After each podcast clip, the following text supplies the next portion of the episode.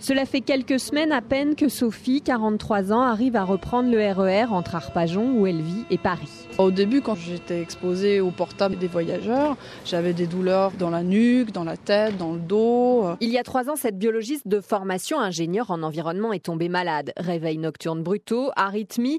Elle change d'alimentation, arrête le café et ne pense pas aux ondes jusqu'au jour où... J'étais en train de somnoler sur mon canapé. Mon mari était en train de tester son nouveau téléphone portable.